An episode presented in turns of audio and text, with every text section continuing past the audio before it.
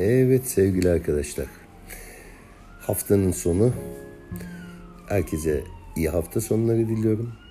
Ee, kısa anekdotlara, sıradan mevzulara giriş noktasında ufak bir e, bilgi aktarımı yapmak istiyorum.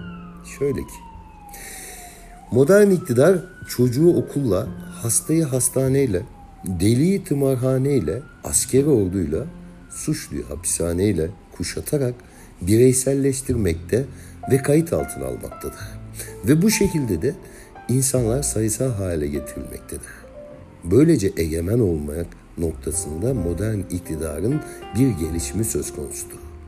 Her kişi bir yerde kayıtlı hale gelince herkes denetim altında olacak, gözetim altında tutulacaktır. Aslına bakarsanız modern iktidarlar büyük birer gözaltıdır. Bu gözaltı noktasına baktığınızda e, hayatla ilgili kafasında belirli e, tereddütler, dünyada ne olduğuna, bittiğine ilişkin e, düşünsel bazda eylemler yapmak isteyenler açısından herkesin okuması gereken bir kitap var. George Orwell 1984. Okumayanlar lütfen okusun. Kitabın yazıldığı tarih 1948 olup 1984 dünyasını anlatır.